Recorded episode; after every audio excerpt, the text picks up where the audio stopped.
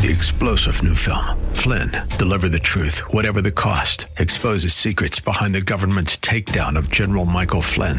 Flynn knew what the intel world had been up to. He ordered the first audit of the use of contractors. This set off alarm bells. He told the truth. He was the most dangerous person for Donald Trump to hire. They had to get rid of Flynn. Flynn, deliver the truth, whatever the cost. Available now. Watch it today. Go to salemnow.com. Salemnow.com.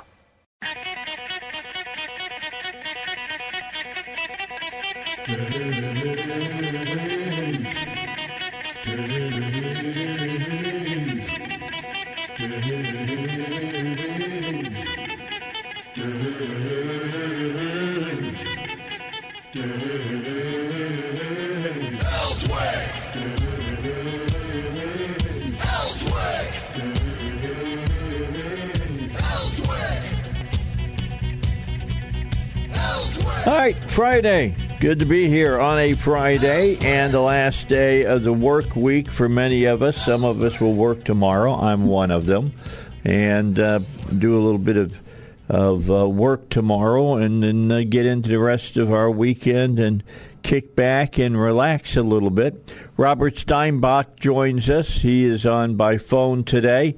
He, of course, is a law professor, Bowen School of Law, and uh, his opinions are his and his alone, not that of the School Law or of the university to which they uh, belong.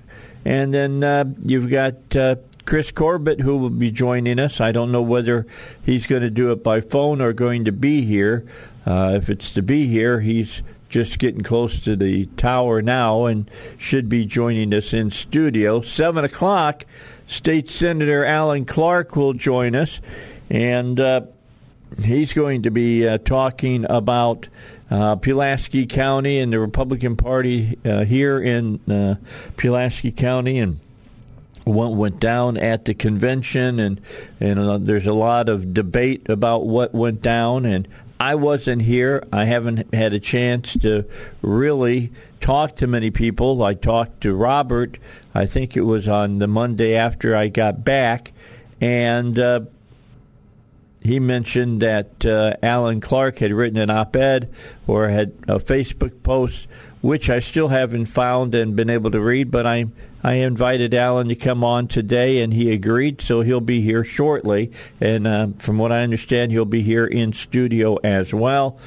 And then at nine o'clock, we'll talk up uh, some of the things that's still going on as far as uh, what are some of the big news stories. One of the big ones that are out there right now, Robert, that I'm kind of confused by is in the last couple of years, uh, the legislature has changed the rules about how many signatures you need, uh, how do you go about gathering those signatures if you want to put uh, something on the uh, a ballot, the ballot, ballot right? initiative. An initiative. Yep. yep. And uh, the folks at the uh, for marijuana got the necessary signatures and more.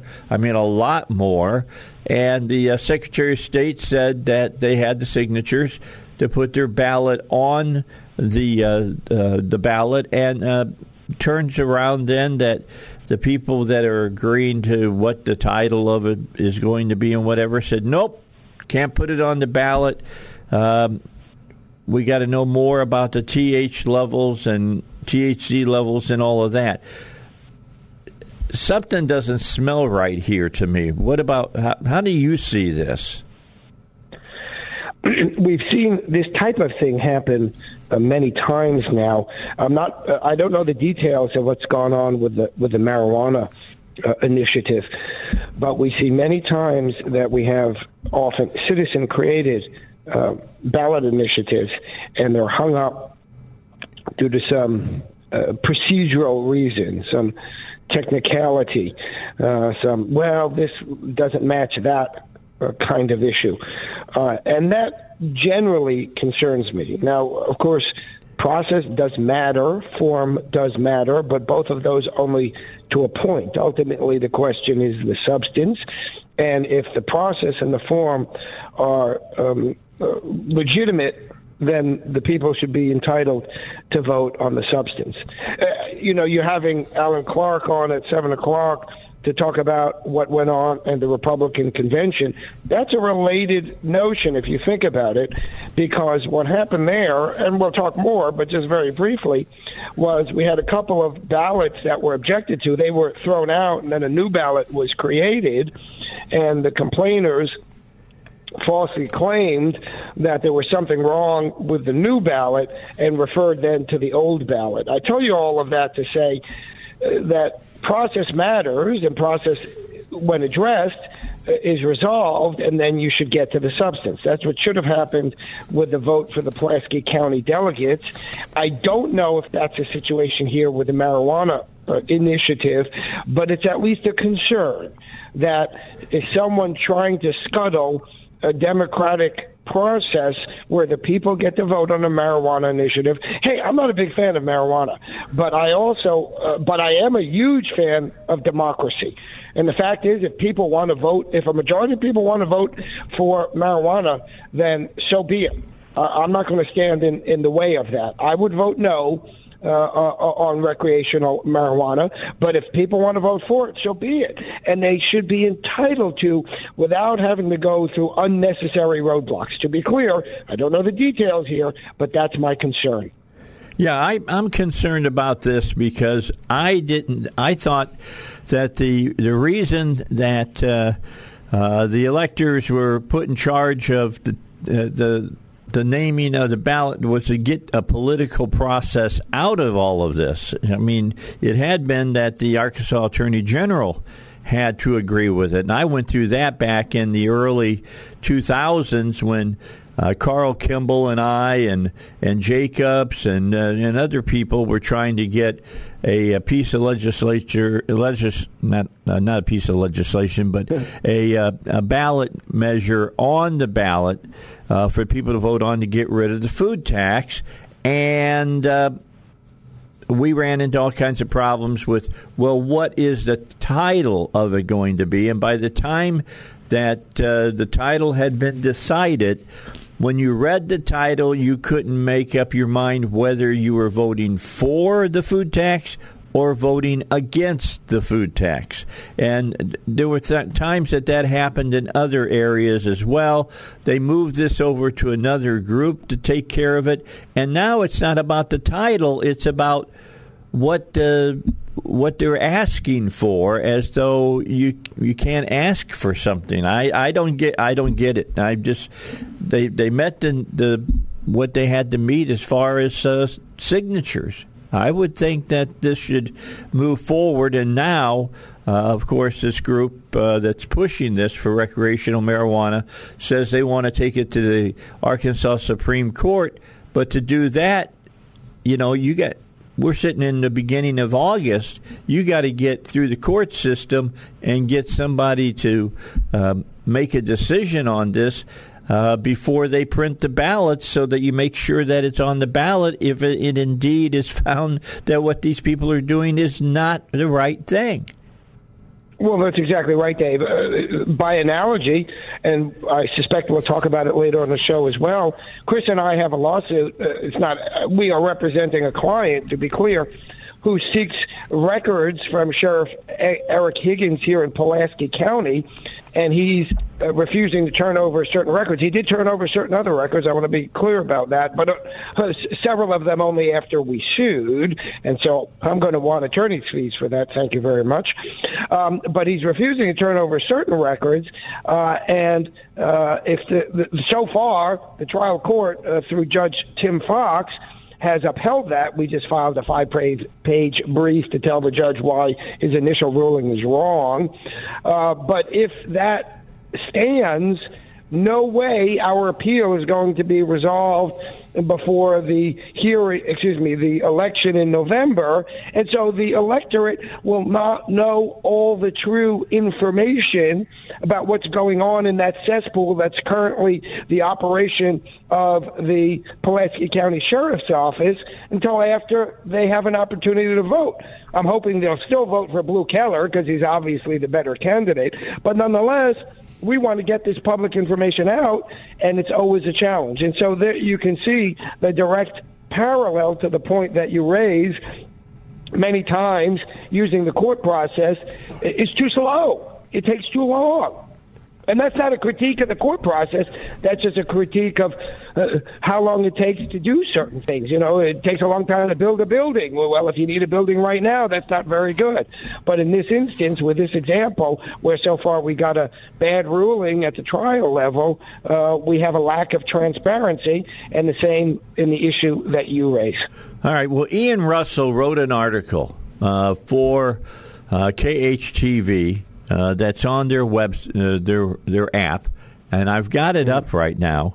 And I was kind of perusing it as you were talking, and uh, it says uh, Chris Madison, legal counsel for the commission, the election commission that takes care of all of this, uh, says there is a tight turnaround uh, from the commission to November they have from August to November for the Arkansas Supreme Court to decide on these issues, and it's not just because of not just recreational marijuana, but anything that would come up. Quote, could it be better, would it be better, or could it be better if it was moved to a different time? Sure, Chris Madison, legal counsel for the commission, said, but I'm not in the legislature and I don't have that control. Madison said that he knows an uh, appeal over the issue is likely to happen. Quote, I gave my business card to the attorneys for the different sides and said, when you file your lawsuit, let me know and I'll accept service, Madison added. It's another potential step in the process of getting an issue on the ballot. Sounds like me that the way that the legislature has f- fixed this, and I, I use that word specifically, is there's a lot of people that don't think that people should be changing the state constitution. Let's be very honest about that. And it looks right. like what they're trying to do here is to put enough hurdles in front of people that they can't get through the the process before the ballots would be printed. I mean, look, it's got to be on the ballot, or you can't vote for or against it. Well, indeed, that's that's the initial point that you aptly raised, which is when these procedural hurdles get in the way of a substantive decision because it because it ain't on the ballot. Well, guess what? Then people don't get to have their voice heard. And I'm not a fan of that generally. That doesn't mean there's no such thing as procedure, but procedure should only exist to the point of being reasonable. And many times that's not the case. Um, so, uh, by the way, we were in court, as I just mentioned to you, just the other day, and there is a procedure for the Freedom of Information Act that gets you into court more quickly than in other cases. And the judge said, well, I'm very busy. You guys came here uh, out of order, so to speak. You know, out of the uh, out of the normal uh, order of line, not out of order like in court. Right. And um, and of course, the response is we didn't come here out of order. The the legislature put us out of order. And guess what? When the legislature puts you out of order, you're in order. you're you're at the head of the line. Right. So, but you, your broader point is absolutely true. If you don't get on the ballot, you could have as much good as many good ideas as you want, but people don't get to vote on it, and that's that's an issue. Yeah, it's a big issue.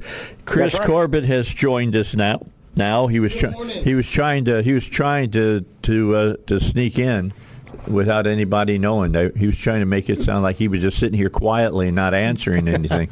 but no, he was late. But anyway, he, he's sitting in the studio right now. Have you been following this story about I, the I recreational? Which one are we talking well, about? Well, recreational marijuana. Oh yeah, yeah. The ballot. They just rejected the name. Yeah, well, they didn't just reject the name. They said that uh, the uh, the initiative was out of order. Basically, that there was things in the initiative that they couldn't uh, go about uh, uh, you know, putting on the ballot something about THC levels and all kinds of stuff. And it, I thought to myself, then why are you?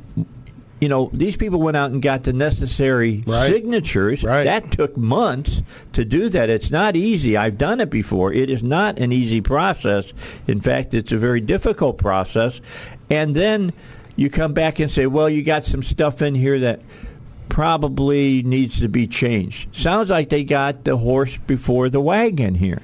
Yeah, it was interesting. We I, I saw several of those uh, volunteers getting those signatures while I was campaigning, and um, it wasn't easy. There were a lot of people that wouldn't sign it. I mean, Yeah. I watched the guy, and he said, "Well, some people just don't want to sign it." But I think they got what over hundred and ten thousand. signatures. yeah, they got plenty of Yeah. signatures. They they need like eighty nine thousand. They got the Yeah. eighty nine thousand, and they were you know they were you know legal signatures. These Right. people were registered to vote and whatnot, and Well, I think the standard is on the name. When I read it, it said, "Oh, they didn't like the name." Why didn't it just say, "We want to smoke marijuana"? Right? I don't know the name. So they're playing semantics. Well, so and, it's and there's deceptive more. or something. Yeah, it, well, there's more in this than just saying that marijuana, if you got an ounce of it, it's legal. Okay. Okay. There's some more. there's so- some other things that they got in it, right. but they got into the real.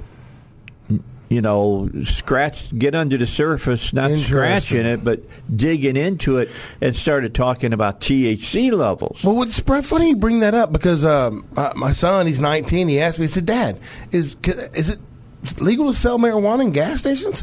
I said, "I don't know." He said, "Well, that guy had a, a jar of some green stuff in the gas station the other day, and I just barely looked into it. So apparently, if it's under the level of a certain amount of THC."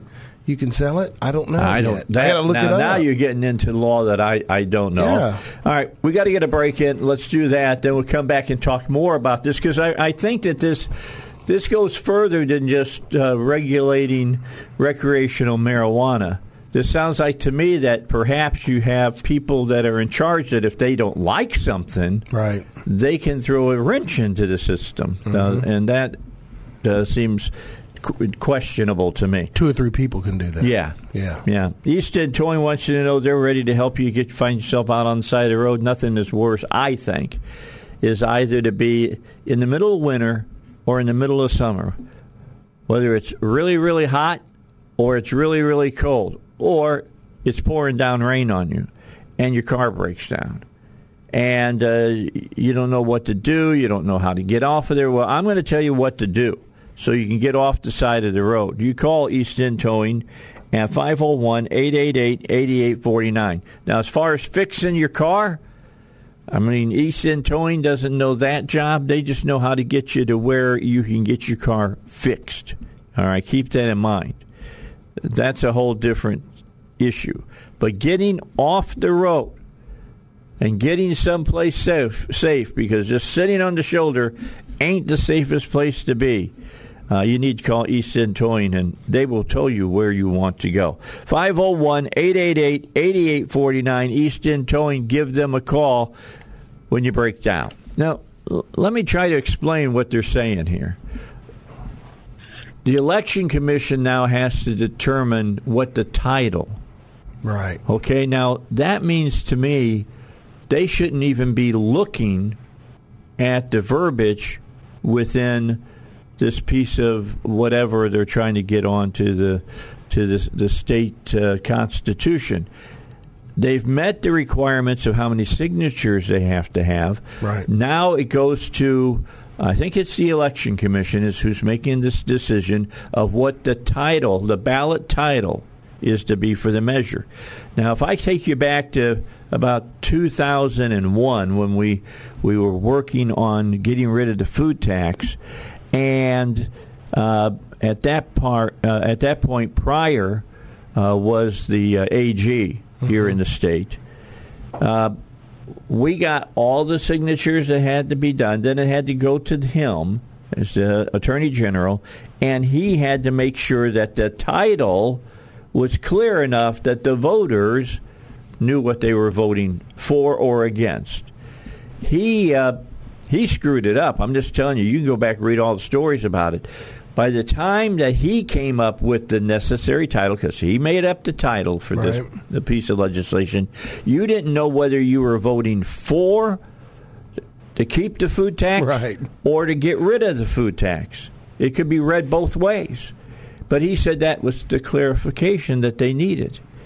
And, uh, you know, we fought against it and uh, we lost, of course, because the law said they made, he made the, that title up. Well, according to the law here, that's what the commission is supposed to do. Are they supposed to also read what's in uh, the petition and say whether it can even be voted on because it's either in the law or against the law? Now, if that's the case, then it seems to me that should be the first stop in the whole process so that the commission say, well, don't go get any signatures on this right now. You're at you you're, you got some problems with the way the law is already written. Right. So even if you got the necessary, uh, you know, signatures here, we can't put this on the ballot because it's erroneous. now, that seems to me that that would be the right thing to be done, so you're not wasting all these resources they're talking about. Right. Well, they they probably who knows what they spent on the volunteers and getting those signatures. Well, not only them, but the state has to count all the signatures. Oh, that's right. That's, That's right. not an And easy verify process. they're yeah, registered that's not an easy process. No, it's not. I mean, that's just not sitting and going on a computer. Right. And even if it was just that, you're going to spend hours going through all those. Think about just sitting in front of a computer and going through 89,000 plus names to make sure they're legitimate. Yeah, that's rough. I'd set up a computer program. I mean, it's, yeah, I mean, it's it's it's just I don't know. I just, just something something don't smell right here, uh, Robert. I'm just telling you, it just doesn't smell right. It it sounds to me like the legislature has gone out of their way to make this very very difficult. We've got about 50 seconds. Well, two quick things. One is, as you know, I'm on the phone, uh, but every time I am in the studio, I agree with you. Something doesn't smell right. But the bigger point, see, the bigger point is that we can't let process get in the way of substance. Yeah, don't hey, don't previously. get, don't get personal about smells. All right? exactly. I didn't say, hey, I didn't say it wasn't me. Yeah, I got you. I got But I'm just saying, it just when when I start when I keep seeing hurdles thrown in front of people, Yeah, yeah. it worries me. Yeah, it's that's frustrating. That's right. When you prevent access to folks to, to, to do what they want to do and, and throw these barriers up, it's not a good thing. All right, let's get some news and we'll come back and talk more. All right, back with you. Yeah, it, coming up with a title for this seems pretty easy to me. You know, it's, it should be uh, marijuana may is legal up to one ounce in possession. All right, that seems pretty simple to me. Yeah. You know, I mean, I'm not asking that they say, uh, you know, Mary Jane is legal, Right. You know, and get people keep people all confused or whatever, and then you got to, you know, somehow you got to hum through the uh, the Tom Petty song or whatever. I mean, that's that's not that's that's that's not necessary. All right. I like some Tom Petty. Yeah, I love Tom Petty. Tom. Petty was great. I love the Beatles too. You know, Yeah. I mean, a Magical Mystery Tour. The end of it says "Smoke dope, smoke dope." I mean, that's Well, what's in it's- it. it- I'm not saying go out and smoke dope. Yeah. All right, I'm just saying that's in the song. But it seems to me there may be a faction here at work that we can't see. That's that. I That's what bothers me. Right? Robert, So- you have been as much more than I have been over at the Capitol behind the scenes. I mean, you get to do the Mm-hmm. wiz- you get to do the Wizard of Oz things. You know, pay no attention to the man behind you. All of that. I don't get that. Although I'm going to have kind of that kind of stuff when I start covering the the, the session next year. Right. Uh, Sure. but uh, the bot- bottom line is is that um, I know, you know, we've seen it played out in front of us, and that being that uh, there's a lot of people that are in the legislature that, that do not want the citizens of the state to have this right. They they don't they don't they're giving they're not giving up their right to put something on the ballot, but they're making it as well- hard, hard as they can on us.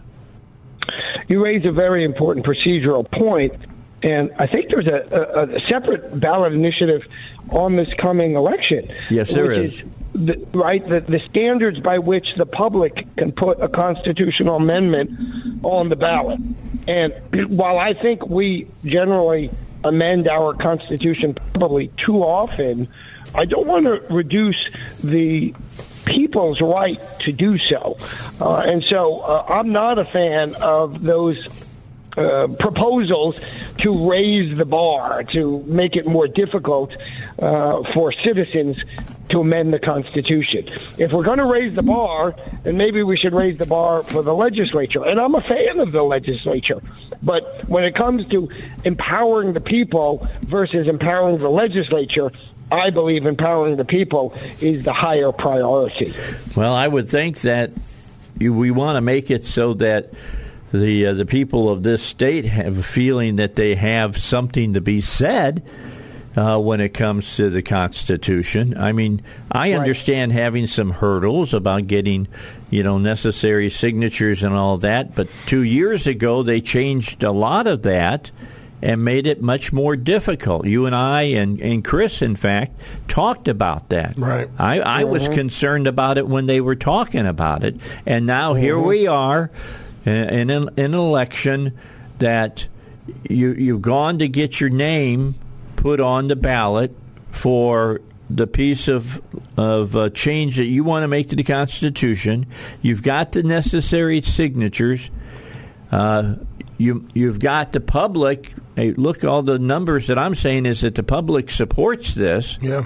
Uh, of, of, making uh, making this legal in some aspect, and all of a sudden uh, now they're they're they're bringing up another hoop, another another something to th- to jump over, and I just I got so I got some problems with it maybe I got more than just a problem. Maybe it really ticks me off.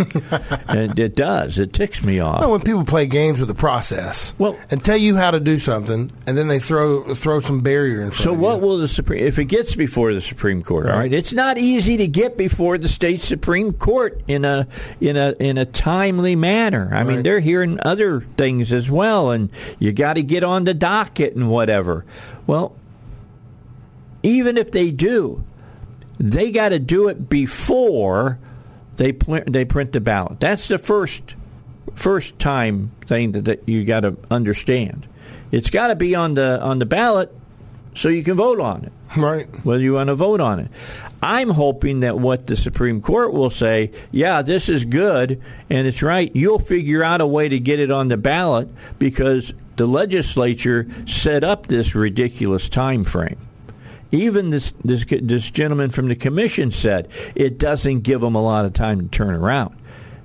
They're going to make the decision in in uh, August for a ballot that has to be out in the you know Tuesday in, in November for right. voting.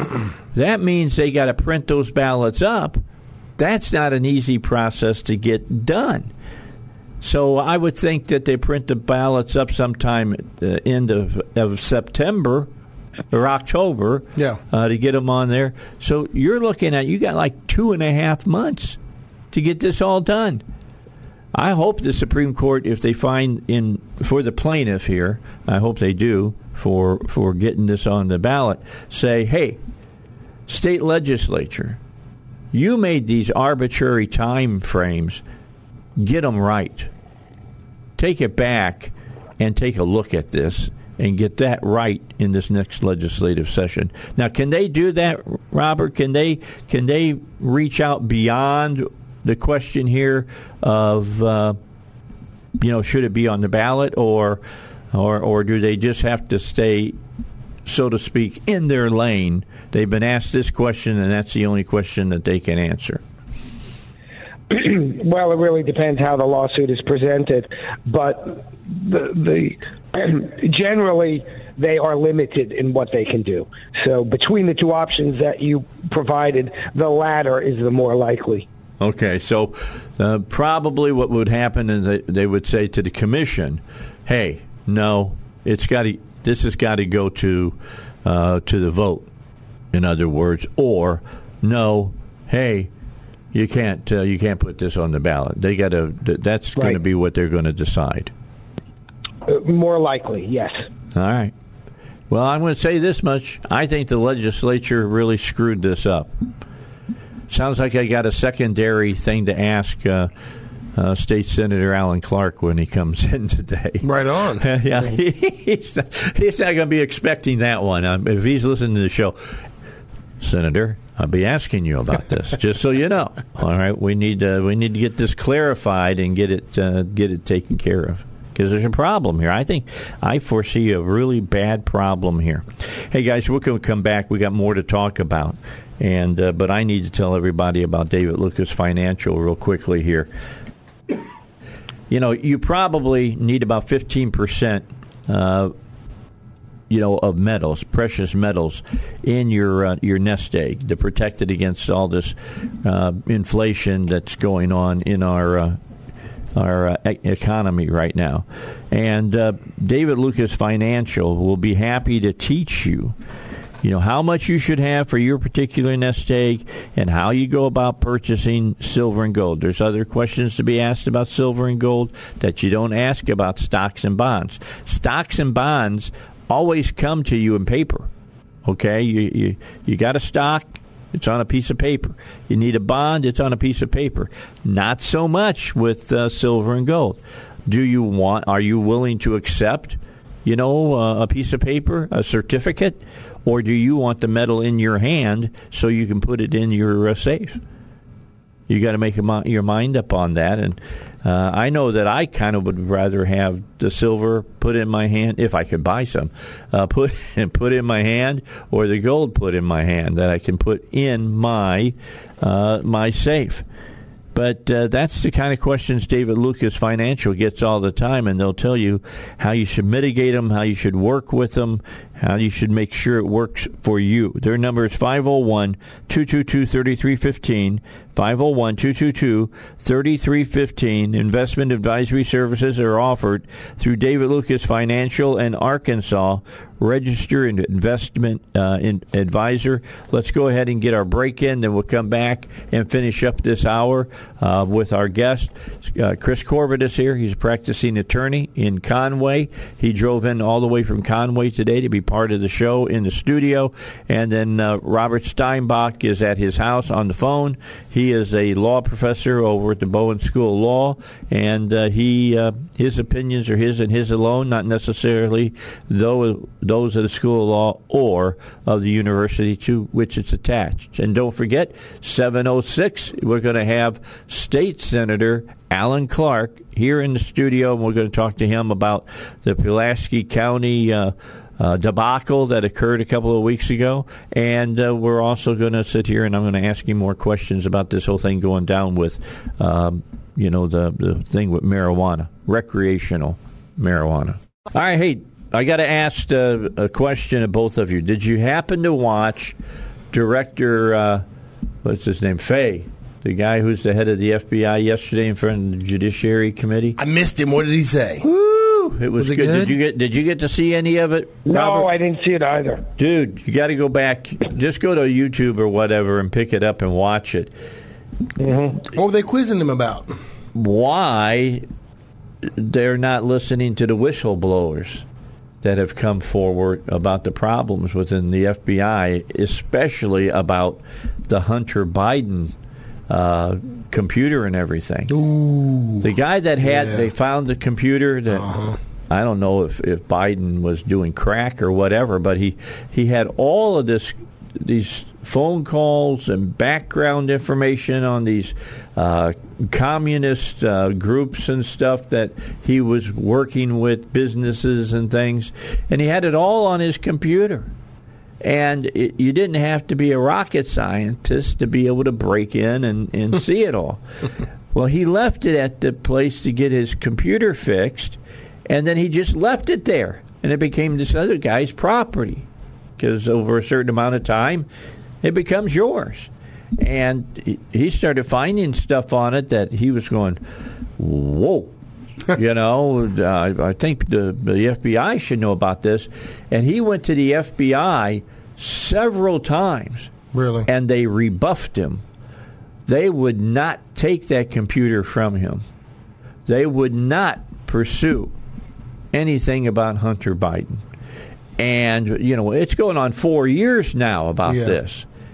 And uh, uh, Wray made the statement to him, well, you know, I read those letters that you showed to me, and, uh, uh, yeah, this these really do concern me, and blah blah. Yeah, fire him right now, please. Just fire him. He's not doing his job. And these people that don't want to do their job, Yeah. fire them. Yeah. You know, if they don't start doing something about this crap, the American people are not going to believe in any anything that goes on within our own government. Right. And if they lose their faith in our government, then anything can happen in this country. Would you agree with that, Robert? I agree with that. I think the FBI has had problems for a significant period of time now, and of course, uh, more so under Comey, who entirely politicized it, and then, uh, of course, used it as a shield when uh, for himself. Yeah. Well, I'm allowed to do whatever I want, but nobody else is because you see, we wrote in special rules that say I can leak material to the press, but other people can't. Therefore, I didn't violate any rules that any other person working for the FBI uh, would have been in violation of the rules. That's the kind of hypocrisy that you see when these bureaucrats are in control for such a long time. They don't realize that if they create a different set of rules for themselves than exist for everybody else, that's the definition of cronyism and corruption. And so uh, we need to put a stop to this. And the thing about Wray is he is kind of a technocrat, and I'm not impressed with his willingness to go out and fight cronyism and corruption. Yeah, what was it that he did? Oh, he helped, he helped Christie, didn't he? Who? Uh, Wray. Uh, he he was Oh, involved. He was involved with Chris Christie about that bridge stuff and everything, Mm, I don't remember. and got him and Uh, got I- him and got him off. Basically, is he? what happened. Yeah, and so I vaguely remember that they where Chris up. Christie was putting some road constructions up on the bridge Yeah, to yeah. hurt the traffic flow. Yeah, something. Uh, you know, as far as that uh, was concerned, to try to give him an extra topic that Right. he could run on or whatever. But uh, he got paid off by being made the director of the FBI after Comey understood that he was spoiled goods. Right. As far as that's concerned, yeah, it's not only the FBI; it's the DOJ too. Oof. DOJ has been really heavily politicized as well. I'm sorry I missed this interview. I got to go back and watch it. Oh yeah, you need to look at it. I mean, you need to watch it. Uh, there's people that So are con- dr- you it was a concerned ju- about. judiciary committee? Who Yeah? Senate ju- Judiciary Yeah. Committee. All right. Okay. They got in. They and they were asking legitimate questions. I mean, really are uh, asking legitimate questions. Uh, I'll tell you who was the best. Kennedy from down in Louisiana. No kidding. Yeah, well, he was good, and he wasn't. You know, he wasn't giving them some of his uh, southern, you know, asides that he does from time to time. He was just asking direct questions and uh, listening to the director responding back to him. You could tell the director understood. Ooh, I'm in deep doo doo. Huh. I mean, you could hear it in his voice. Okay. So yeah, you need to go take a listen to to what what he had to say. Uh, but I go back to that last thing that I said about all of this. If the American people, and some people already have, lose respect for their institutions, like the FBI, like the Department of Justice, like the legislature, uh, like name you know FBI, uh, not FBI, uh, IRS, who they're going to give eight hundred million dollars to to hire another eight thousand agents. Can you say how many audits? More audits we're going to have, Ooh. and it's not going to be rich people that's going to be audited. It's going to be just an average Joe out there. Right. They're they're looking to get every shekel that they can get from you. That I said that for you, uh, Robert, because I know that, that you're Jewish. So. I, I brought the shekel in there. Indeed. You know, the bottom line is they they they they're going to take they're going to turn you upside down, hold you by your ankles, and shake you to find out how much money you got in your pockets. Right. You should be worried about this. You you should be worried about this. This is this is now the Biden administration already telling you. They're telling you what's coming. Get ready. Hmm. You get one of those little form letters in the mail, you know. We question this deduction and that deduction. So if if you're not saving up your receipts and stuff, Yeah. You better start holding on to them and know that it's not a legitimate defense to say, well, the laser faded and you can't see it anymore. You got to make the copy. Ooh. You've got to make the copy and prove to them that that what that receipt says. Eight thousand. I've not seen this. Is this some more. new? Is this some new uh, some new funding? I've well, not yeah, missed it. well, yeah. This is the the Schumer Manchin and Sinema just went on board with it as well. So Oh, okay. it means it's going to pass Right, through right. budget uh, reconciliation, unless the par- parliamentarian says they can't go there. Yeah. Uh, but part of this money is like eighty or eight hundred million dollars Hmm. to the IRS. Like they need more money. right. Well, maybe like they to don't buy have bullets. enough money. alre- Well, they There was a they, blurb they they were already, buying bullets. They already they buying did bullets? that under Obama. Right. I forget how many rounds of ammunition that they bought uh, for them and handguns. Yeah. You don't need a handgun. Didn't you hear the president tell you you didn't need to get a handgun? But the IRS should have a handgun. Hmm. Doesn't make me comfortable. No. Yeah, by may- the way, Dave, uh, Chris and I were in court uh, just the other day, as I mentioned earlier in the show, uh, and as the judge pointed out, where we are uh, officers of the court, Yeah. and yet, Oh, he actually Uh, Chris- admitted that you're an officer of the court now? oh yes, He did. Oh, yes, you know, it's Chris, an I interesting. hadn't thought about that. We should order that transcript, Yeah. and, and get that and submit that in our appeal uh, to the Supreme Court. Yeah. Of course, there's no doubt that we're officers of the court, uh, but the lefties. Uh, don't want Chris to carry his firearm, uh, or me actually, uh, into court because the standard is simply whether you're an officer of court. You don't need any uh, license or anything other than being a lawyer, meaning you don't need a gun license. And uh, so far, uh, uh, that has not been the case uh, because the lefties have prevented it.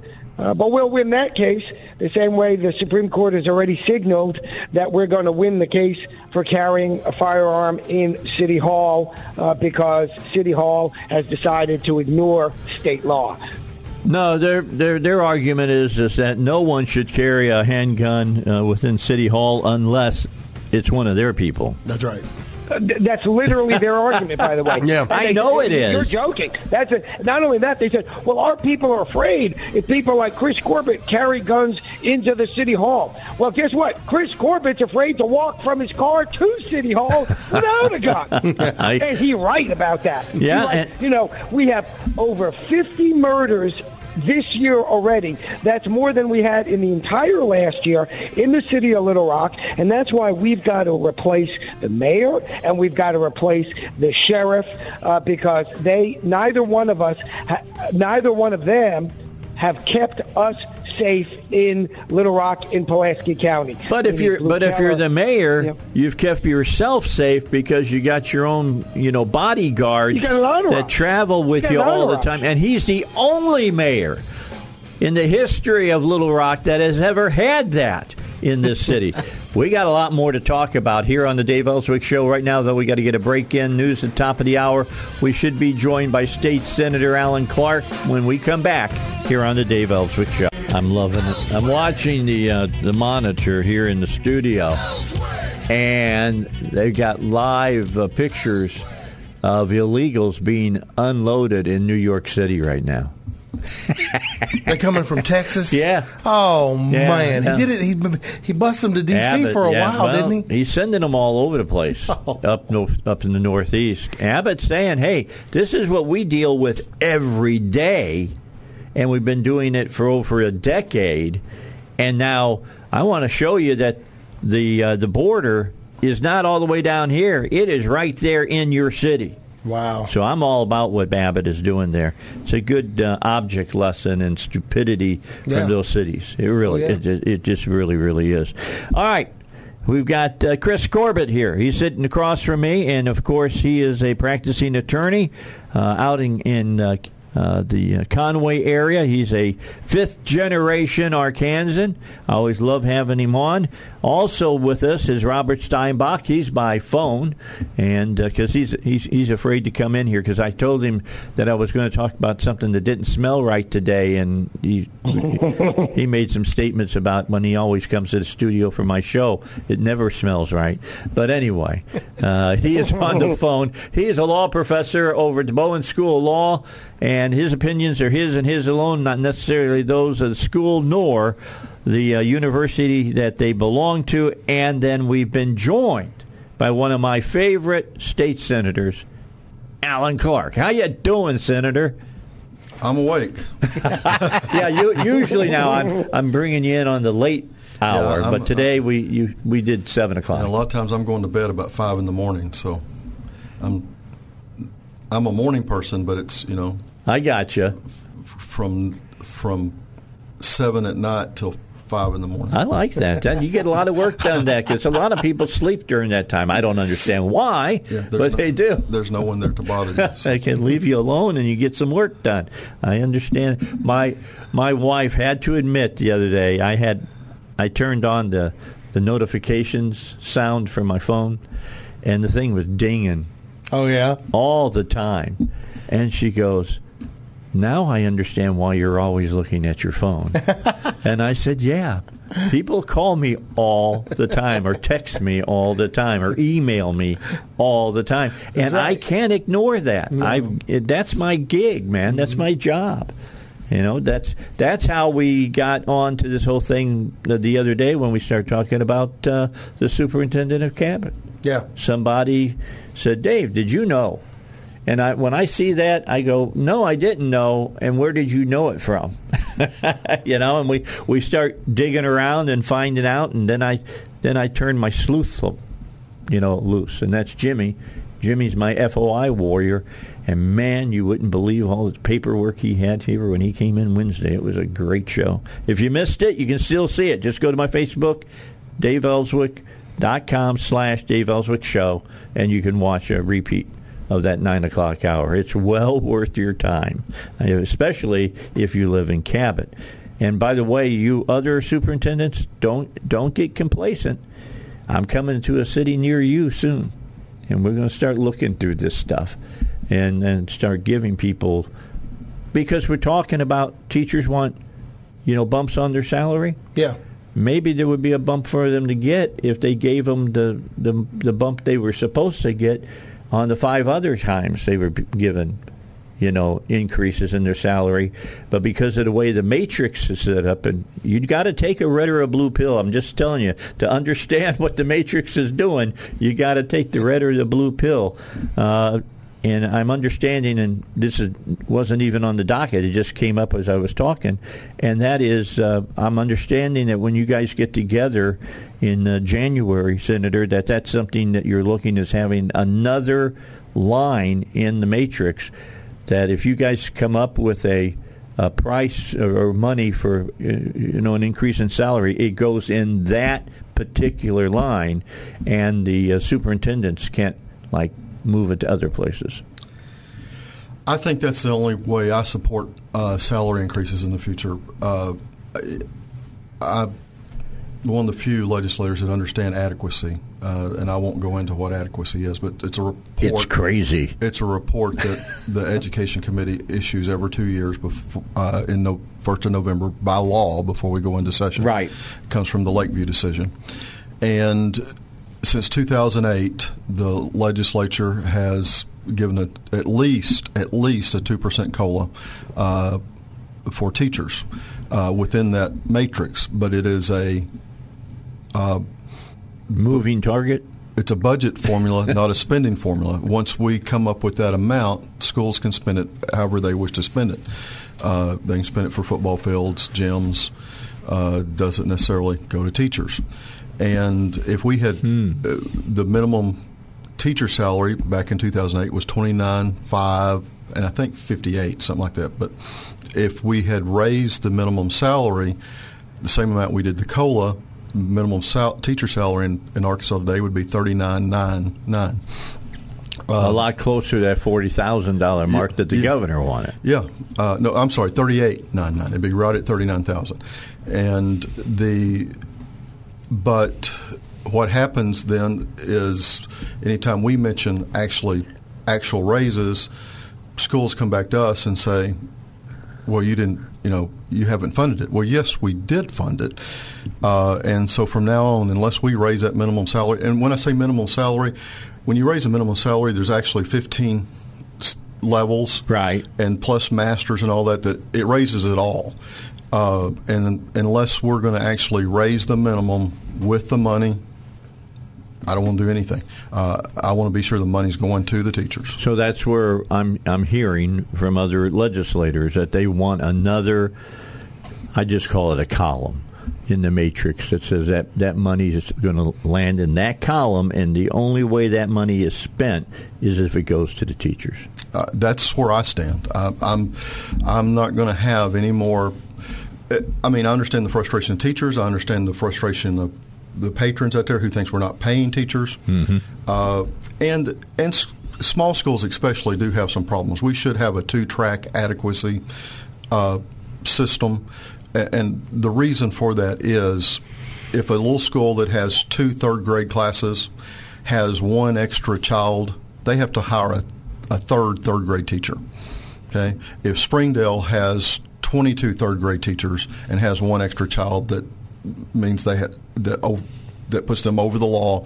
They have to have a 23rd. Well, the percentages between the two, the scale is not the same between a small school and a big school, and we have not recognized that. I've been preaching this for at least six years now, as I as we've studied this, that uh, that it ought to be a two-track system. Uh, small schools are getting the shaft, and so that's part of the reason that teacher pay in small schools is not what it ought to be. All right. Uh, I'm, I'm going to stop there because That's an interesting nuance. let me just There's tell so you, many there's moving a lot parts. Of, yeah, that, that's exactly. I need the it red is. pill, or is it the blue pill? I don't know which. what pill did did Neo take, uh, Aaron? Do you know? What pill did, did Neo take? Was it the red pill or the blue pill in the in the Matrix? He's saying you didn't The see the blue mo- pill. He didn't see the pill. Dude, you're not even a good millennial. So what you're saying, I hear what you're saying now. It's not just hey, we're going to raise teachers teacher salaries. It's just it's in one little checkbox. Yeah. It gets filtered through a couple other superintendents and Yes, well, we, the legislature, the education committee makes a recommendation. The legislature always does what the ex- education committee recommends, Right. And has put that. uh, I mean, adequacy. The education committee spends two years studying the cost of a school doing business, from principals to superintendents to teachers to curriculum, Right. to transportation, uh, maintenance, you name it, and and all those are line items inadequacy and issues that, and we do it for a, a, a school of 500. okay. And then when we get done, you divide that by 500, and which currently comes out to about seven thousand dollars per student. Right. And that's what the schools get. Is that so, now? That's only one bucket of money. Schools actually get an average of eleven to twelve thousand dollars, but but that seven thousand dollars is what they get per student. Right. Uh, and but then they can spend that seven thousand within the law any way that they want to. It doesn't have to go. If they need more for teachers, they need more for maintenance. If they need more, and and a lot of times, you know, it comes back to our local patrons. It comes back to you know my neighbors and me. Right. Sometimes we'd rather have that turf football field. Sometimes we'd rather have that college level basketball gym. But uh, when we need to get serious about having the best teachers we can have, uh, and we have some great teachers in Arkansas, but if we want if we want to keep having good teachers, if we want to hire good teachers. Uh, uh, Dumas is the only. I have said this for years. This is what schools are to do. Dumas is the only school that I know has done this. We are to run millages uh, uh, for teachers. Uh, you know, if you want to pass a millage, do a gym or do a turf football field. But it, but if we really want to educate our kids, it ought to, it ought to be for having the best people that we can have. Yeah, and I would agree. And the whole thing about where the superintendents are taking money and putting in other places instead of teacher salaries and stuff, that's why I'm now zeroing in on how much money our superintendents making. Well, and that's and I'm not going to talk about how much they're making, uh, and I have I truly have one of the best group of superintendents in the state. Uh, I have said that for ten Any years. of them make close to three hundred thousand a year? They may, uh, because I, I, ha- I, I, I, ha- I have some big schools. I haven't looked at their schools, but I have some big Okay. schools. But, but if you look at just going back, go to 2008, go to 2000, wherever you want to go. If you look at the graph, superintendents have gone like this, and teachers have gone like this. There's Right. a problem. There's a problem with Okay, that. Okay, now I know you didn't see the this and the this on the radio, but if something has gone up and the other has gone down, you got a Teachers have stayed pretty flat, and superintendents continue to keep going up. keep going up. Plus, we continue to add administration that's that's not very efficient, and that that's nationwide, not just statewide. Uh, is percentage wise, we have more administrators per student than we've ever had. Right. Some of the numbers out there prove that fact that the administrators are making eight times what the teachers are making. Uh, I saw a statistic like that. By the way, sitting very quietly at home is Robert Steinbuch. You're still there. You didn't fall asleep, did you? Well, when I hear such brilliant comments, uh, I have nothing but to repeat them. Uh, I try to stay silent initially. the fact is that across academia throughout this country, K through 12 and higher education, there have been two dramatic phenomenons. The immense growth of administrators in terms of the number relative to teachers and students because part of it is this false claim. Well, you see, our students need this and our students need that. The this and the that that they're talking about, you know, is stuffed animals and therapy dogs. Uh, so it's all hogwash. A- a- And it's really the fact. Don't that forget hot chocolate. exactly. Uh, and it's, it's really the fact that administrators want to carve up their job responsibilities uh, like a turkey on Thanksgiving so that all they have is half a wing for themselves. And then the second mo- uh, similarly dramatic change is not only has there been this huge increase in the number of administrators relative to teachers and students, their salaries have gone up immensely. So while I appreciate Alan's sound comments, and by the way, Alan is one of the conservative icons in the Arkansas Senate, and he's but a handful of conservative icons that I would go to on a regular basis if I really wanted to get something done in the state legislature. But put that aside for a moment. He uh, he may have some wonderful um, superintendents out there, but the fact is, across the board, superintendents are making a quarter of million dollars or more or more, and we're talking about salaries for teachers starting in the, as Alan pointed out, in the high 30s. That's a problem. And if I were, listen, I don't have the skill set to be an administrator. I'm the first to admit that. But if I were to be an administrator, the first thing I would do is make sure that my salary was more, no more than a few times that of a teacher, of a starting teacher. Not this uh, 300,000 versus 38. That's almost 10 times, almost 10 times the starting salary. That's ridiculous. And we, you know, we also need to think outside the box, and you know that's an old cliche now. But you know, I have a superintendent that the first time I visited with him, and I'm not going to name his name, uh, although a lot of people listening will know who it is, uh, to keep from getting him in trouble or me in trouble. And the first time I visited with him, he said the secret to this is class size. Every time you hear that, you know what you're going to hear, but I didn't know what I was going to hear. He said we need bigger classes, and uh, when he took over uh, the school uh, where he works. Uh, there's nine schools in that county. They were the low, lowest paying uh, of all of them. They are the highest paying now. And they also have the highest test scores in that county and some of the highest test scores in the state. But he, he had got buy-in from his teachers that if they if they taught more students, I mean, within the law, you can only do something within the law. If they taught more students per teacher, they had to keep their test scores up, that he could pay them more, uh, which makes lots of sense. Yeah. And they did, and they have, and uh, and he shared that with superintendents and and others around the state on how to do that. And so there's there's things we can do within the system. Um, because and then by doing that, of course, they get whatever uh, they're able to go out and pick the teachers they want. All right, let's take a break. and then we'll come back. We got uh, State Senator Alan Clark here. I've got Robert Steinbuch here. I've got Chris Corbitt here, and we're going to talk a little bit about uh, this whole thing about the marijuana uh, initiative that was uh, been told by the election commission. No, can't put it on the ballot, and now it's going to have to be determined by the Supreme Court. Is there enough time to get it in front of the Supreme Court?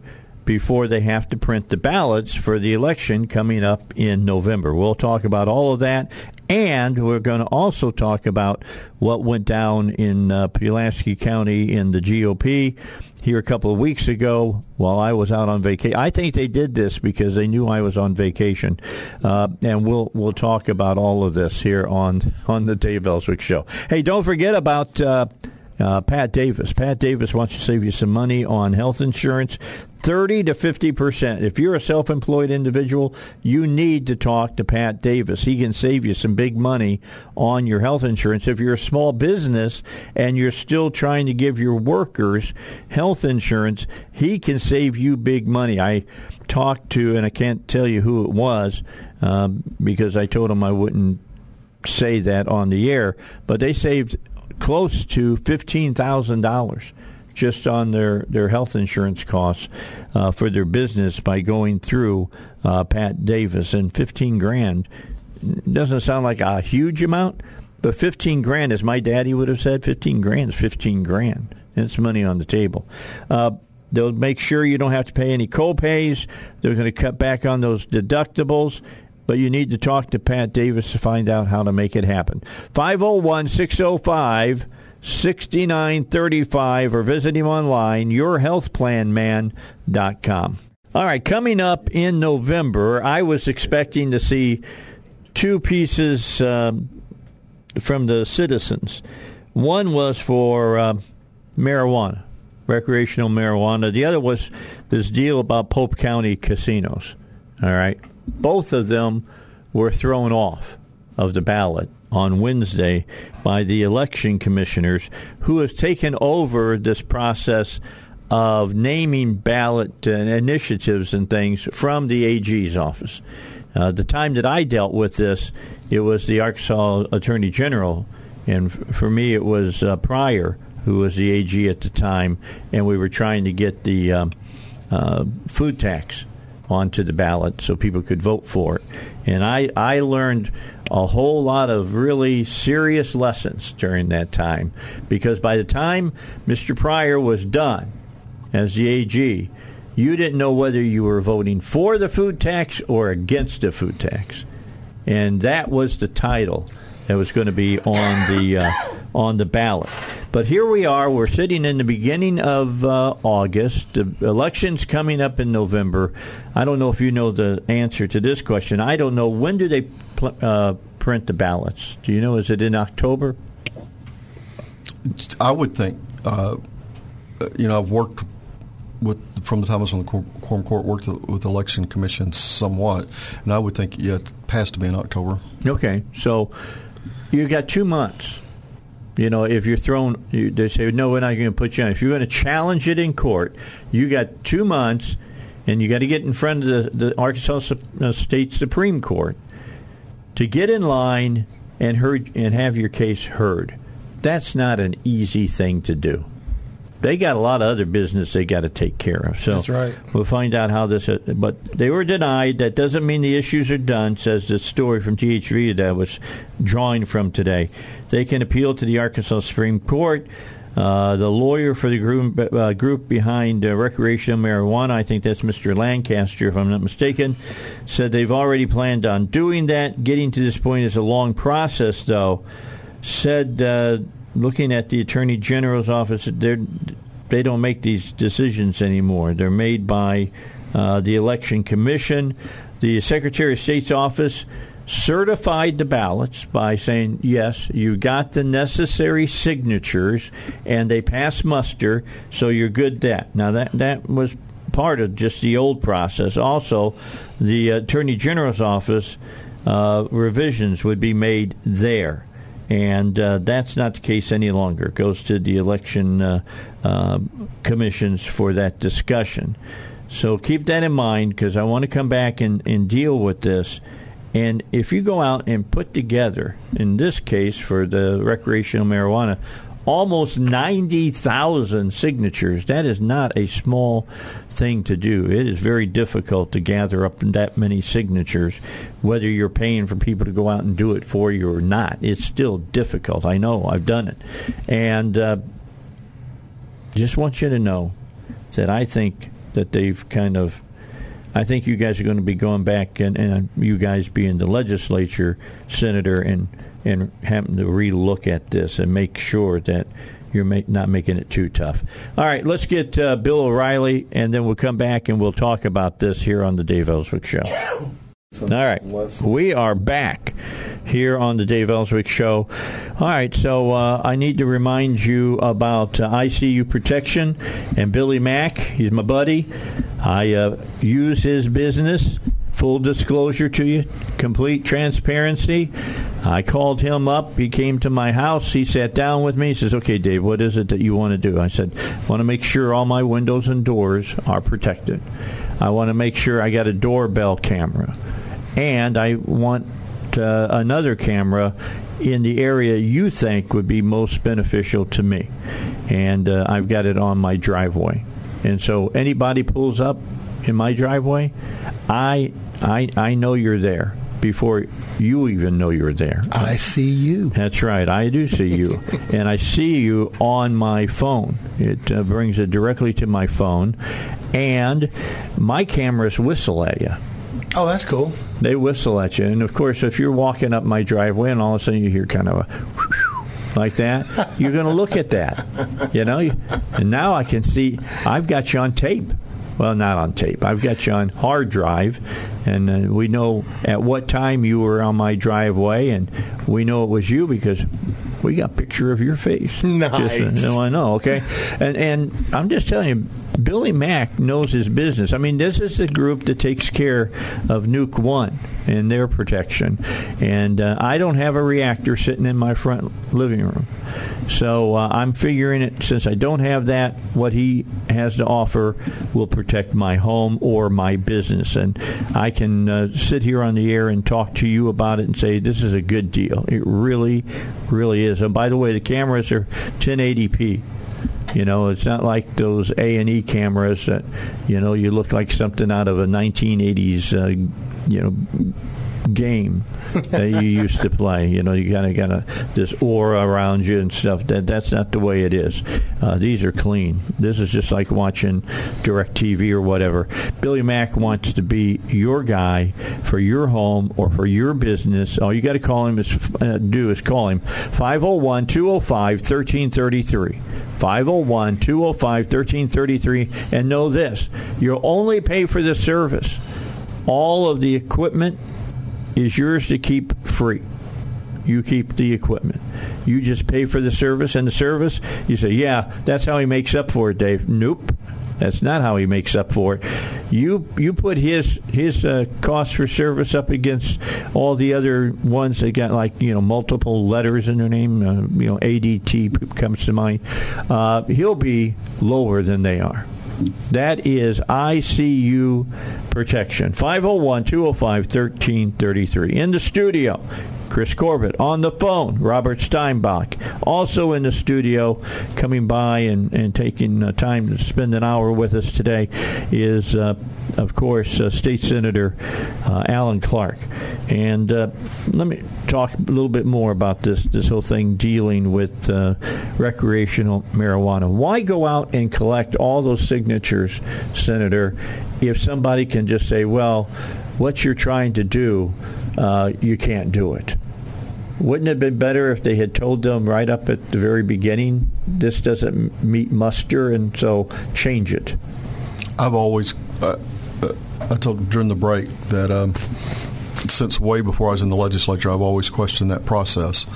And I, I can't tell you that I know how to change it. I've probably got attorney friends that will be emailing me as we speak with ways to change it. But uh, the uh, you know, to go out and work that hard, and you know that they've had uh, bright and expensive attorneys try to write it in a way that it would pass muster, but you're taking a shot in the dark.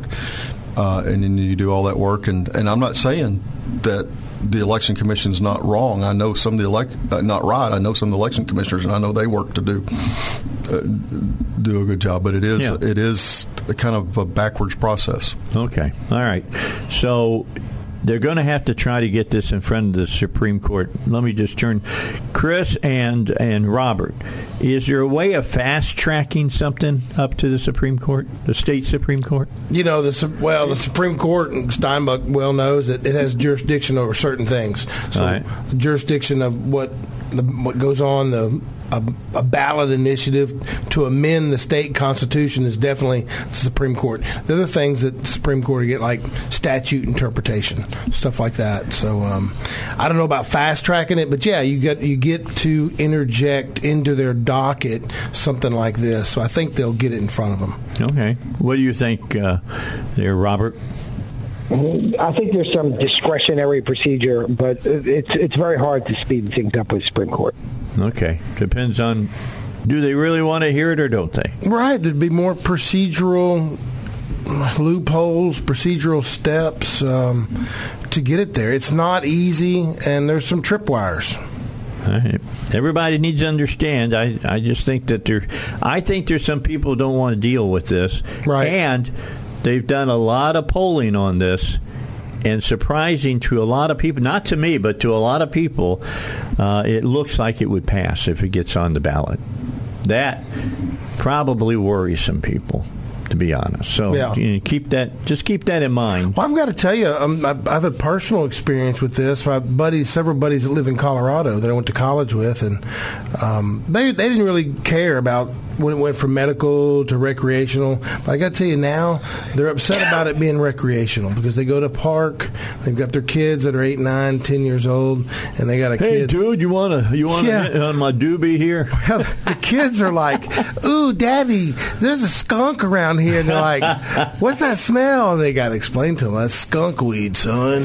Yeah, just put on, just put on, uh, you know, uh, some uh, Doors? some rock and roll. The Doors, man? Little, Yeah, well- little rock and roll, little, uh, you know, hmm, what's Well, that they were smell? first were, were for it and or didn't care, and now they're totally against it. Yeah. to, be, to having to explain to their ten year old why that okay, that's a recreational drug. well, that's for the anti people to bring those people in to talk about it. There you go. Okay. Yeah.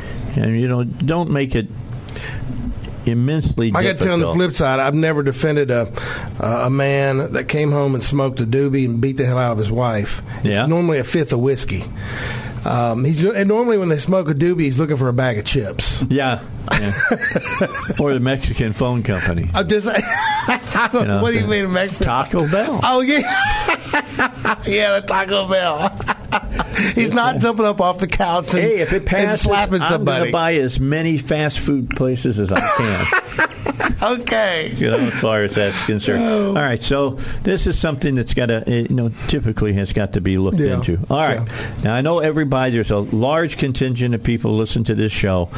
Want to hear what you have to say, uh, Senator, about what went down a couple of weeks ago at the Pulaski County Republican Party, where a group of people showed up uh, uh, and passed uh, the people who were supposed to be going to the, the state convention, and then the state convention they, they show up and they, they won't be they won't seat them. What's your th- thoughts on all of this? It, it doesn't look good, no matter how it's presented. Doesn't look good, and I, I think we messed up big time. Okay, how how did how did things get messed up? Well, any time that you can be participatory and you're not, I think you mess up. Okay, Uh, and the reason given and the reason that the delegates there didn't see them uh, was that it was over cheating. Uh, and I will give them that the first ballot looked like someone had done that. like a one year old, right? But- but the- written the ballot. Right. But the first, but people in charge, I am convinced, had not done that. But regardless, that was caught. It was caught. It was stopped. And there's no doubt that the third ballot was agreed on unanimously, without dissent, by the whole group. and they voted it, and there was there was no dis, there was nothing wrong with the count, etc. They had a fair election, and you have. You know, I've been to a lot of county conventions since 1988, and uh, to come back and say, well, we had some problems. I mean, that'd be like my first election for quorum court. You know, the Democrats running the election. You know, I could spend hours talking about that. They had one voting machine in my main precinct where I was going to get 75% that you couldn't vote for me. Mm-hmm. And it took us hours to get it shut down. And so on. And if you came back and said, well, because there's irregularities, we can't seat uh, Justice Clark, well, that wouldn't have been fair. I I wasn't the one cheating. I didn't do anything, and, and these delegates, as a whole, none of them did anything wrong. Right, they just uh, put their name up. And here we have the largest county in the state. Uh, and uh, but you know the problem is we've got. Um, not just in Pulaski County, we've got some other counties where we have lots of people coming forward, which is a great thing. We've got people coming forward that are very interested, very excited. They're impatient, which I like. Uh, they want to get things done. Uh, and they're taking over some counties. Uh, and that's what you do. I mean, when I when I first came in 1988, uh, Garland County wasn't even pro life and it wasn't. I, I was going to run for state committee man. I wouldn't have won. Uh, you know, I didn't have any idea, uh, but they talked me out of it and made me fourth district committee man. I went to the district meeting, and I found out these guys are all like me. It's just Garland County that's different. But over time, more people like me came, and the uh, and that's how politics works. And to stand in these people's way is a mistake. We need we need them badly, uh, and to look like we're standing in their way uh, is a mistake. And Do you think they were standing in the way, or are are some people just taking get so enamored of process? That some, they let it get in the way. Some people get do get so enamored with process, but they're uh, you know there's things that I haven't said and won't say, but there were people that weren't elected, and it was embarrassing. And uh, besides the people who didn't like their committee being, ta- you know, their committee being taken yeah. over, and it's a democratic process. I've been on the winning side of those things, and I've been on the losing side of those things, and that's and being a sore loser is not a good look. Okay. Uh, and and then the the state listening to that, and and I think they try to be fair, but nevertheless, you know, a lot of times you you know, it's just automatic that you let dignitaries go. But but it's not an automatic; it's an election, and some and these people didn't just automatically let dignitaries go. And I think that's really where the problem came in. Senator Clark, you nailed it. I, you, you nailed it. You said, "Here's what happened: they got elected, they took over the committee, they duly got elected, and so they took." The folks in power, they took their toy away, and then they came to the state meeting they said, "Well, if you're taking my toy away, then no one can have it." That they didn't seat the, the 71 delegates. Well, That's what exactly. happened is some people wrote a letter, evidently, yeah. and complained about the process. Yeah. And then, if I get this, if I got this right, two state groups within the Republican Party then said we side with those people and not with uh, the new people. We have a rules committee. Yeah. I'm not saying that I'm given the right name because it's not the right name. Right. That actually met the day before and so and, and recommended that they not be seated. Yeah, that was the credentials committee, by the way. Yeah, the credentials um, committee. Right, indeed. No, you're you're, you're absolutely right. And I, am lucky that I happen to remember the name at the moment. Um, uh, one of the three members in the room on the credentials committee uh, used to work for one of the complainers in the letter who filed the protest. Now, how is that proper? Uh, and the credentials committee, it's kind of funny. Lori Justice, who uh, is running for justice of the peace, indeed must, given a name like that, right? Uh, she uh, ran the process process, and she goes in there, and they start to uh, uh, give an inquisition of her as to the Robert's Rules of Order. And then when I go in there next uh, to this so-called credentials committee, because it was a sham, uh, and it had uh, someone on it who shouldn't have been on it, uh, I said, well, this violated Robert's Rules of Order. Now, of course, I'm a lawyer, so I have some familiarity with Robert's Rules of Order. And then uh, uh, Ryan James said, well, Ryan, uh, excuse me, the uh, Robert's Rules of Order don't apply here. I said, really? Why is the book sitting in front of you? He had the book sitting in front of him. After he claimed to Lori that they did apply, then he claims to me they don't apply, and he has the book sitting in front of him. So it was, I mean, it's entirely make-believe. It's like a bunch of third graders uh, watching a movie on how to have a trial and then putting on a wig and hitting a hammer on a table and think they're doing the same thing. There was right. no law there. All right, I got to take a break. Lori Justice is on the phone. She's got a question for the state senator. You have any problem taking the question? No. Okay. We'll have Lori Justice on in just a moment as well here on the Dave Elswick Show. All right, back with you. Uh, Lori, are you there? I'm here. Hello? Can you hear me? I I hear you just fine. You had a question for the state senator. What is it?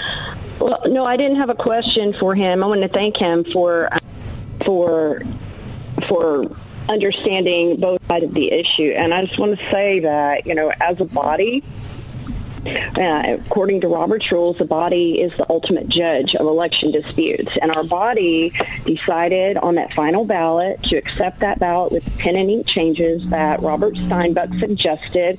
Um, I had asked three times if there were any objections to the ballot, if anyone wanted to challenge it. There were no challenges.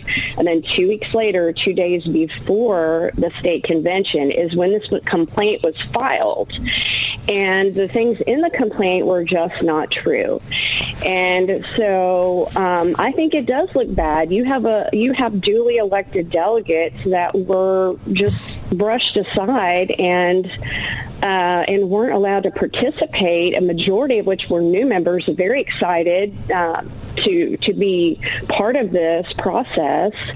And um, there was a lot of um, a lot of people upset because the, the motion had been made that evening to just give uh, some constitutional officers and whatnot a, a, place on the state convention as a delegate, and that was voted down by the body. Their response was, well, they can run like everyone else.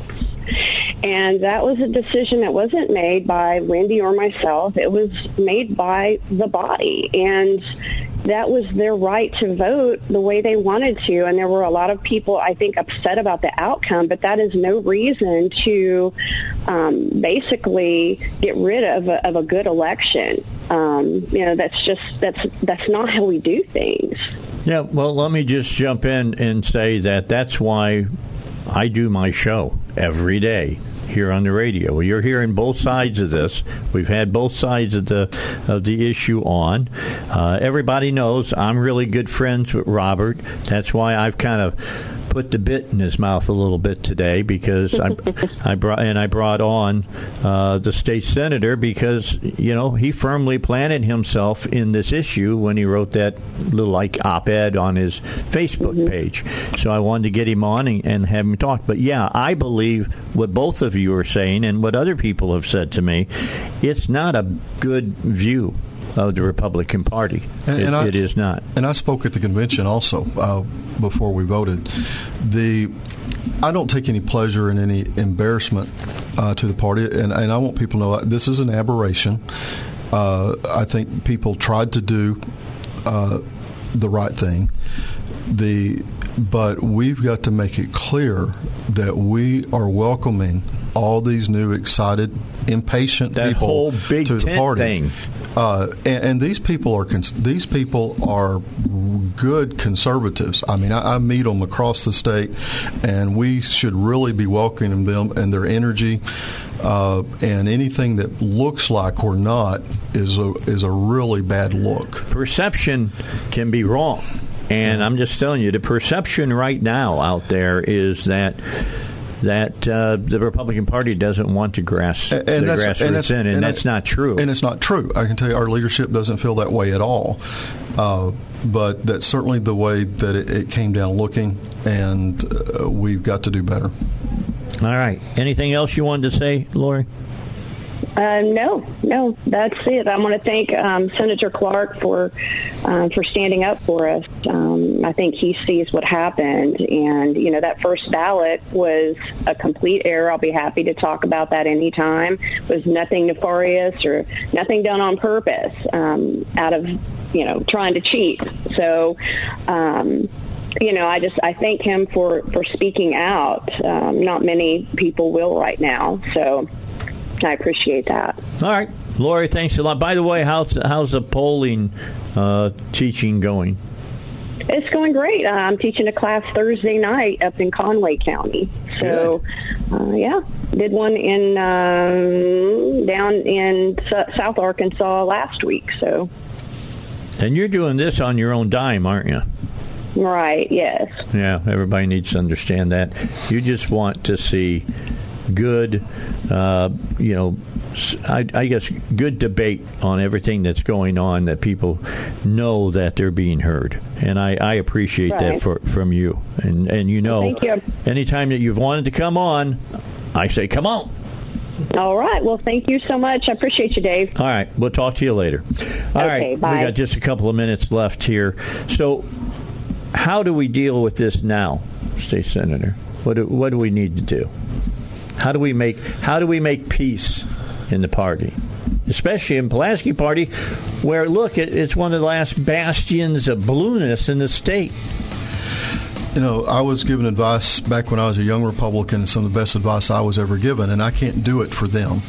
Uh, is win or lose, be the be the first one to offer the olive branch, Okay, and uh, that's what I would recommend to both sides. all right, fantastic, Robert. Thanks for being here. I'm sorry, I, Thank you, brother. I'm not. I didn't hurt your mouth, did I? Not at all. Okay, I just I just wanted to make sure. All right, we'll talk. And uh, Chris, thank you very much for coming in as well. Thank you, sir. Being part of a great show, I really believe that. I'll be back at nine o'clock.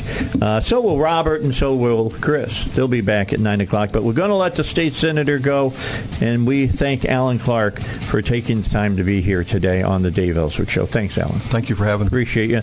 Oh, I'll I'll see you next week. Yeah, yeah, I'll be there. We'll be talking Kicking about and things- screaming. There you go. We'll be talking about that special session. That's all coming up next week. It's the Dave Elswick Show. Stay tuned. We'll talk about your money. I'll be back at nine o'clock, and we'll take up other issues here on the Dave Elswick Show. All right, let's get back to it at uh, 9 o'clock here on the Dave Elswick Show. Robert Steinbuch still is on uh, the phone. He'll be with us there. He is a law professor over the Bowen School of Law, and uh, his his opinions are his and his alone, and not necessarily though those of the uh, Bowen School or the university. And then Chris Corbitt is here as well. Thank you for bringing me that waffle from uh, uh, Waffle House. You bet. Went over and had A some staple of the and I appre- South. Oh man, I love Waffle House. I really do. I think I have to do an opening. I I did when I used to work in Kentucky. I had one of the uh, the waitresses shout out an order for me, uh, like they do at the Waffle House. I love that. and then and now the Dave Elswick show at the very end of it, and uh, maybe I'll I'll do that. And we'll get that going here on the Dave Elswick Show. There's show. a method well. to their madness. Oh yeah, it makes everything mean something. Yeah, that's right. That's right. Yeah, I just like it when they do the hash browns and they, you know, uh, I want them covered, smothered, you know, Chunk, whatever. peppered, yeah, all of country. that. I get, Get into country. that. I get into all of that. Uh, you just heard that uh, our news, and one of the stories they talked about was monkeypox. I want you to kind of keep an eye on that because don't think that the Democrats won't try to use the monkeypox as a way to say uh, we got to do mail-in ballots in November. Oh man. Don't don't don't think that they won't try that. But let me give you some some information that you'll not get anywhere else. Dennis Prager is a talk show host for the Salem Radio Network, and uh, he put uh, he came up with some information I think is interesting. He says five people in Africa have died of monkeypox in the whole continent. And the, and the CDC has declared it a Okay. disaster or something. Yeah, the well, they're saying that it's you know it's da- really dangerous. the next right? pandemic. Uh, they said, and I'm now now going to give you the number of Africans who die each year as a result of hippopotamuses drowning them or biting them or crushing them. Three thousand per year. per year. Hippopotamuses will mess you up. Three thousand. So what is that? Six hundred times more in there for every monkeypox death. Six hundred Africans are dying from hippopotamuses. keep it, keep it relative. Yeah, keep right? it in perspective. Yeah, you got to keep it in perspective. Also, uh, nothing against the gay community or the bisexual community, Right. but part of this story that they're not really telling you, the CDC and all the rest, is that that's where this is hitting the hardest. Oh, really? Monkey. Well, it's got to be. It's it's passed by skin to skin uh, touching. Oh, okay. Monkeypox. right. It's not a. It's not an airborne. No, Oh, okay. No, it's got to you got to touch somebody. Now, can that move over into the straight population? Sure. Let me let me try to explain this to you. uh, gays like other gays. All right, Right, they right. you know homosexual men like homosexual men. All right, but they'll also have sex with a bisexual man. Hmm. Now, a bisexual man doesn't care whether you're homosexual or you're straight. so what happens is they're the bridge between homosexuals and heterosexuals. So Oh. they, they can move it into the heterosexual population Okay. as well. So keep keep all that in mind. Yeah. Keep all that in mind, and don't let them scare you. They're trying. I'm just telling you, media is trying to do this. CDC is trying to do this. UN is trying to do this, trying to scare the living bejeebies out of people. Again, remember, you know, all those people dying of hippopotamuses over there, 300 people, uh, or 3,000 people, pardon me, 3,000 people in Africa, and in the entire continent of Africa, only five people have died of uh, monkeypox. Yeah. That's a, a, a statistic to keep in mind when they try to scare you. Yeah. So come on. Yeah, get you know, keep the, keep it real. Just telling you, keep it. You gotta keep it real. Well, life is inherently dangerous, right? I mean, It's a risk every Yeah. day you get up. It's a risk. right. But I just want to, I, you know, I just want people to know that. And by the way, if you're really, really, really worried about it, then you should dry clean your clothes. There you go. Because if you have mon- monkeypox and the clothes touch it, Yeah. it'll carry it on the on the fabric Oh, okay. un- unless you kill it. And dry cleaning will kill it. So if you own a laundry, you can send your thanks to me for mentioning that to the listeners. Right on. But I, I just don't want to see them try to blow this up uh, at the CDC and say this could turn into a big pandemic. We need to be careful right now, and uh, uh, all the folks in Philadelphia need to mail in their votes. yeah. You know what I'm saying? Yeah. I mean, I mean Ro- Don't put it past do you them. think I'm right, Robert, on this? I have no idea if they're going to try to scam this into yet another mail-in vote like they did last time. Uh, Uh, you know, this is It is Democrats now. No, I, I understand. And what I wanted to raise about that point is think about this.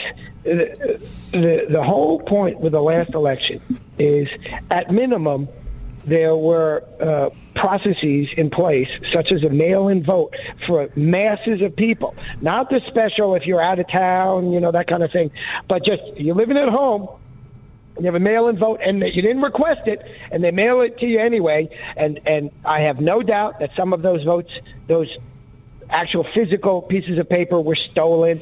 And then we had this notion of ballot harvesting, where people were going around saying, "Just give me your ballot, I'll take care of it." Yeah. And they and, right, and they uh, paid for it. Uh, and so all of that is uh, manipulation of the voting scheme, and that's what gave rise to the claim uh, that the vote was stolen.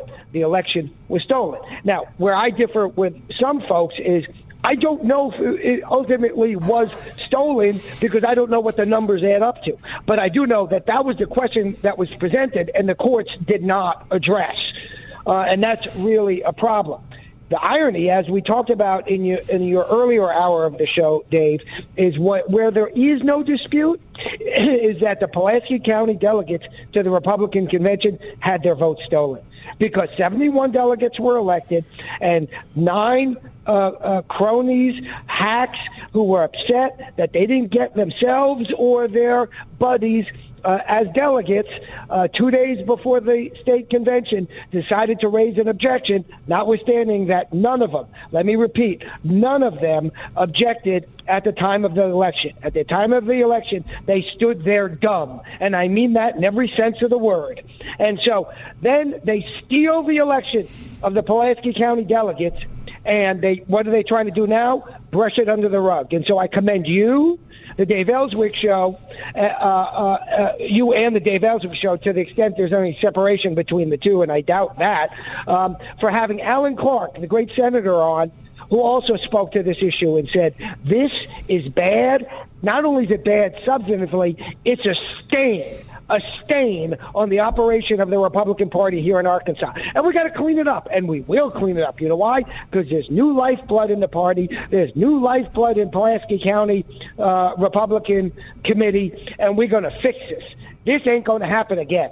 Well, the the the reason I had Clark on is that you brought it to my attention that he had written a, a long missive on his Facebook page, and uh, and I have a lot of respect uh, for uh, Senator Alan Clark. I've known him ever since he uh, came to the legislature. So he is one of the outstanding uh, conservatives uh, that serves in the legislature. I, I, told him when he left today, I'll see you next week because I'll be I'm going to do my show. I'll have to figure which day is the best day, and we'll be over at the Capitol broadcasting live from that. And of course, you'll be given uh, an invite to stop by, Robert. You know, mm-hmm, you know that because mm-hmm. a lot of a lot of people don't realize for you and for Chris that you guys do a lot of stuff behind the scenes. Oh yeah, that's right, Dave. Oh yeah. You're doing a lot of a lot of stuff behind the scenes, and uh, I know. Um, I think it's Tuesday. I've got uh, I've got Doyle Webb coming on, and Doyle is going to start broadcasting with me at times over at the uh, at the um, uh, Capitol because look, Doyle worked for Win Rockefeller when he was lieutenant governor. He's been a state senator himself. He's been the head of the Republican Party. I forget how many years, ten years, twelve years that he was the head of the the, the party here in the state, and he knows all the crap that goes on sometimes. Right. And that's what I want, not somebody who knows all the crap, but somebody who understands the process. The process is human beings working, which means there are people over there that sometimes don't have the people of Arkansas uh, and their and their best uh, efforts and the best uh, for them in the future yeah. in in their in in as their number one goal. So yeah, there's no question about it. There's no question about it. You know, Lori Justice, uh, who's running for Justice of the Peace uh, here in Pulaski County, uh, the Greater Little Rock area, uh, was on your show earlier as well. Well, she's been on several out, times talking indeed. about what she's doing about poll, you know, poll workers and all that. She's doing right. that all all on her own dime. Right. Absolutely. Because these people are patriots, Dave, and that's why you got to vote for patriots, not bureaucrats.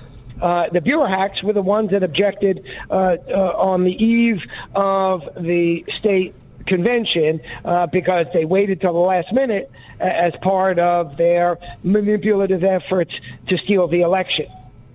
Uh, those are people who are in it for themselves, not for the good of the people. Lori Justice is exactly the opposite. She's in it for the good of the people. She gives of her own time for free. Mm-hmm. For free. Uh, and, and, that's the point here. Those who want to help people uh, uh, and they want to do it out of the goodness of their own heart and uh, out of their love for their fellow man, uh, they do it uh, for free uh, and Lori is just one example. Blue Keller is another ex- example. Get rid of that Eric Higgins, who's driving safety and security uh, of Pulaski County into the ground, along with his uh, seeming uh, compatriot, uh, Mayor Scott. Albeit I don't know if they get along or work together. Uh, what I do know is both of them are awful on crime because they have a leftist political agenda, which is defund the police, don't worry about law enforcement, don't worry about crime, just worry about about looking good and padding your pockets. Uh, and so Lori Justice said on your show such a critical point.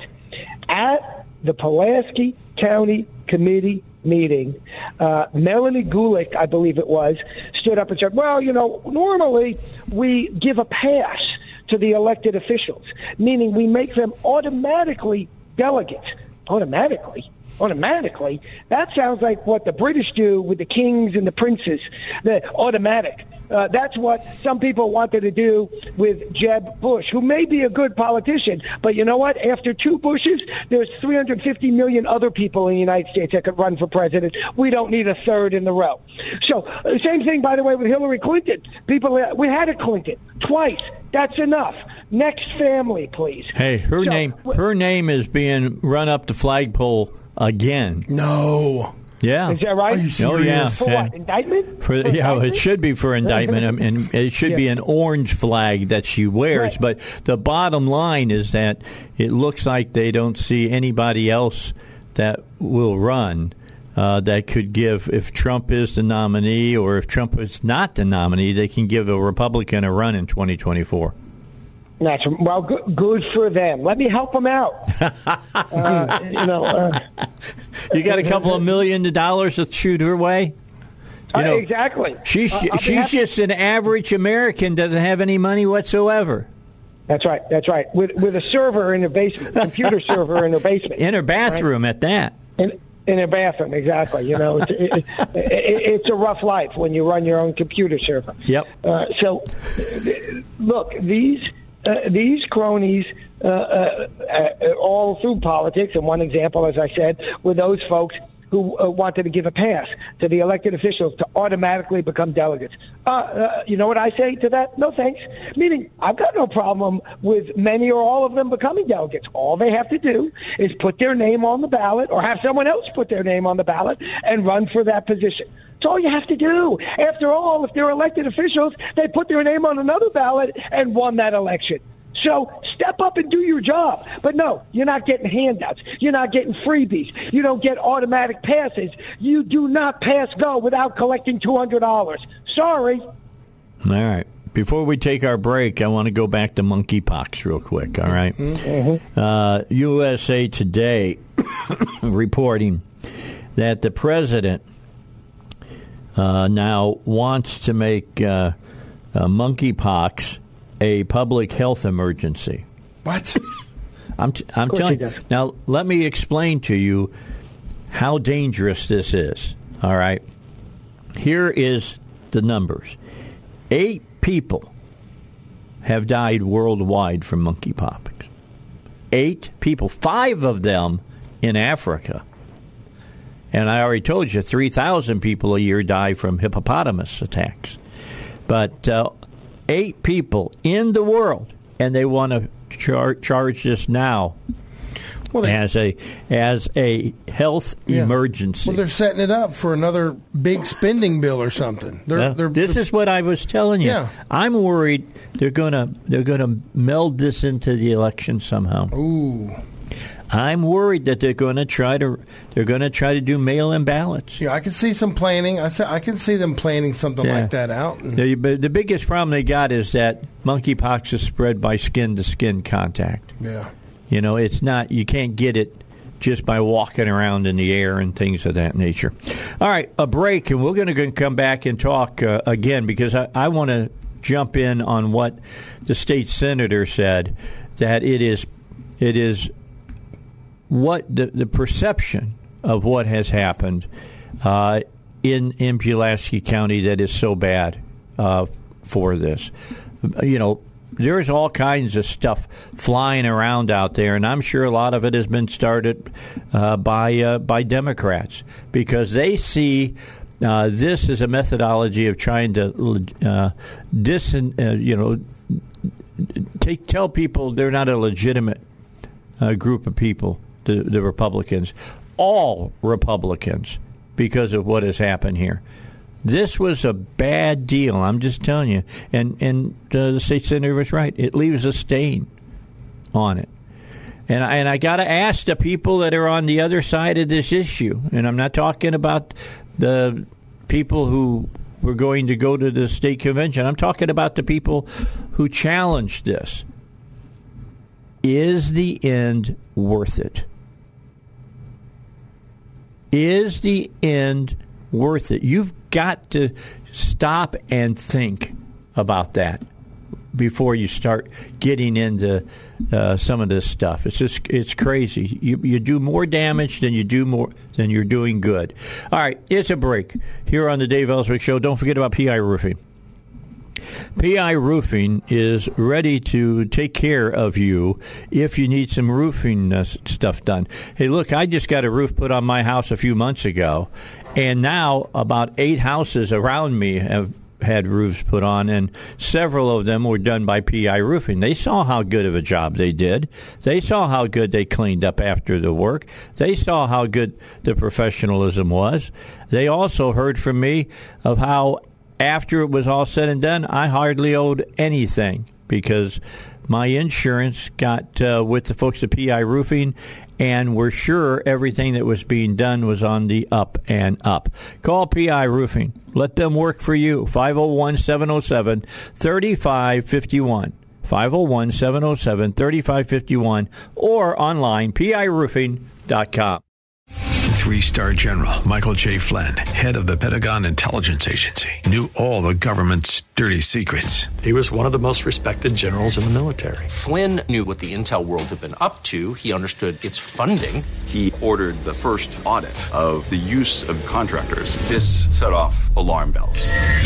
The explosive new documentary, Flynn, Deliver the Truth, Whatever the Cost, uncovers the facts behind this scandal. Flynn told the truth. He was the most dangerous person for Donald Trump to hire. I find out the worst enemy that I'm going to face in my life is right here in America. They took my assessment and they wanted me to change it. And I was like, I'm not changing it. They had to get rid of Flynn.